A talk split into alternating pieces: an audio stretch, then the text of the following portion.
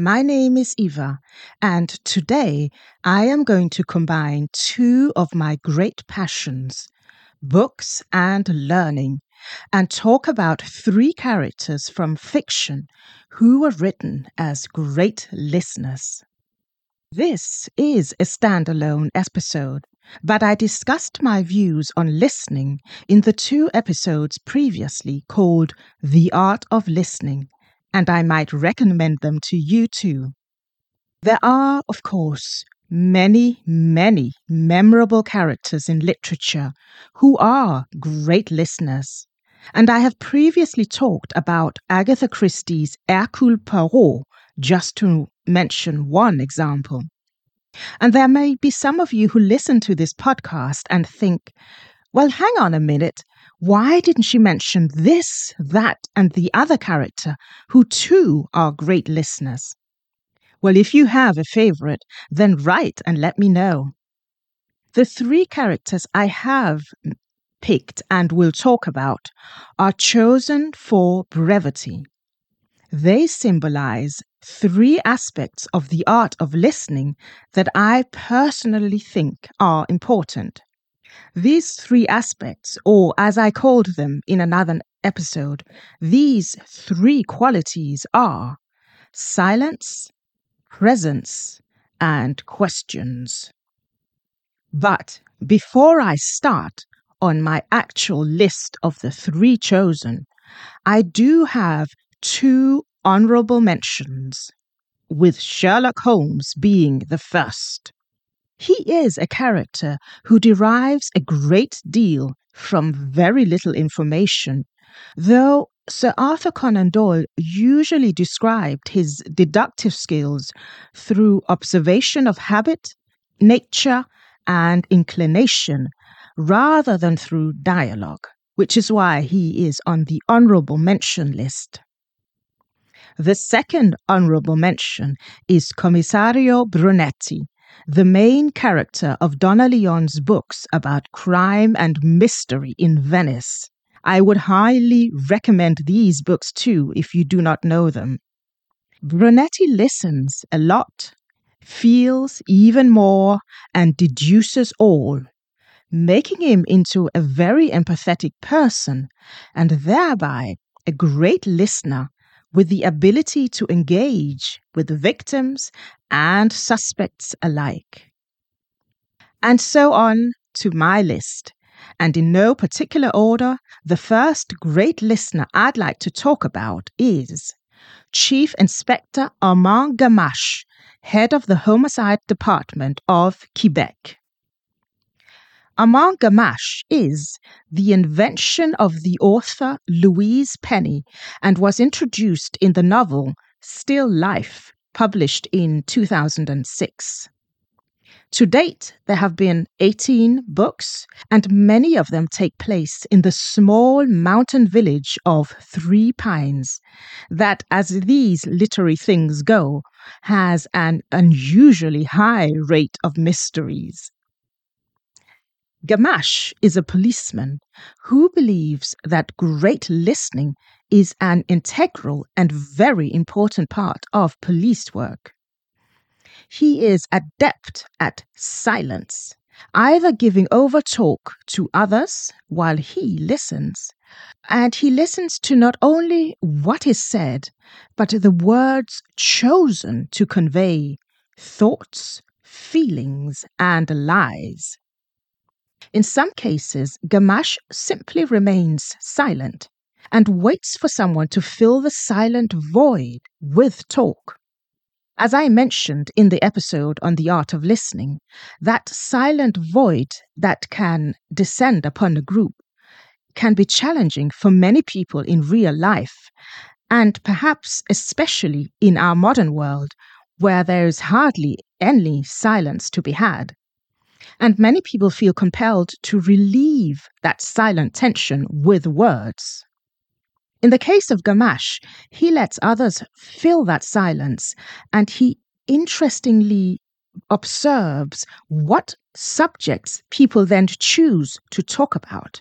That is one of his main interests.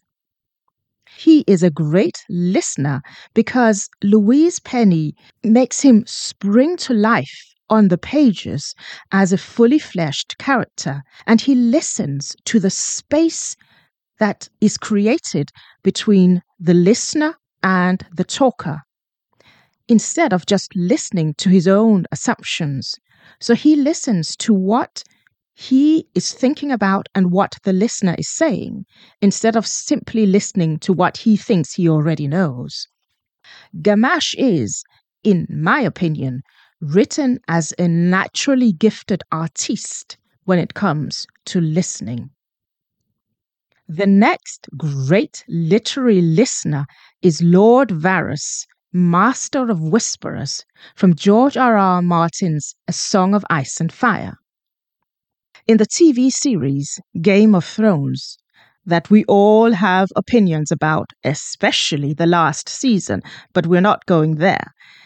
Varys is portrayed by Conleth Hill, who does a great job of conjuring to life a man who listens in the shadows almost as much as he smiles and talks in the sun. Varys is a man who uses his invisibility to be very present in the present, where many actually ignore him.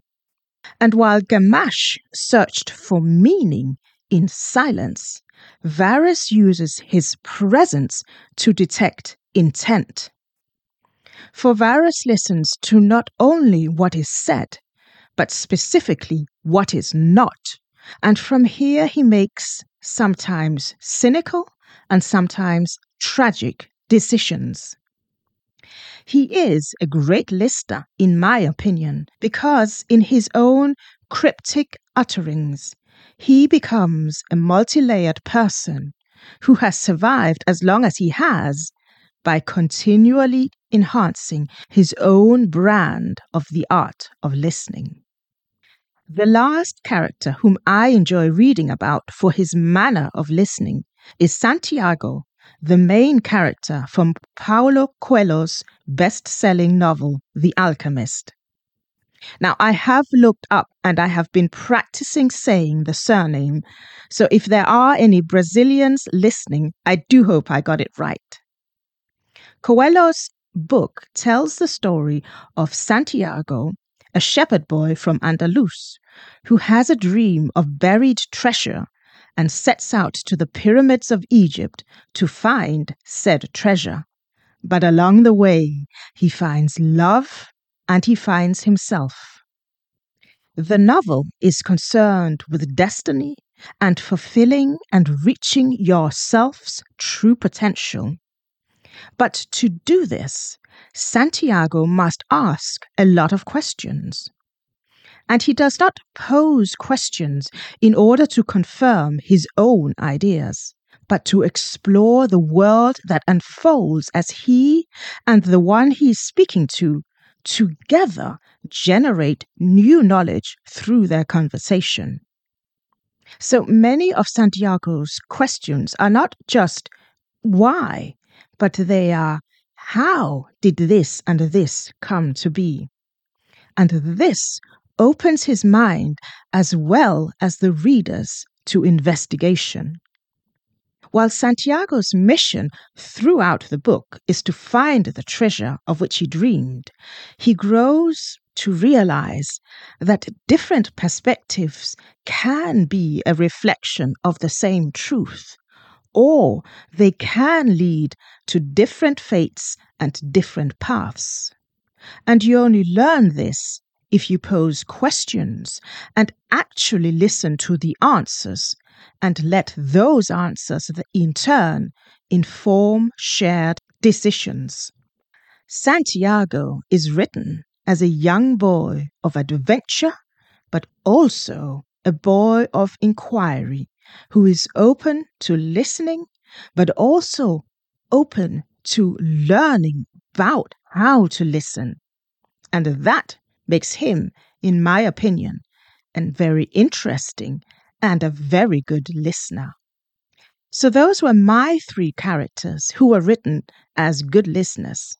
But who, I wonder, would make your list? Perhaps you'll let me know. Until then, I have been Eva, and thank you so much for listening.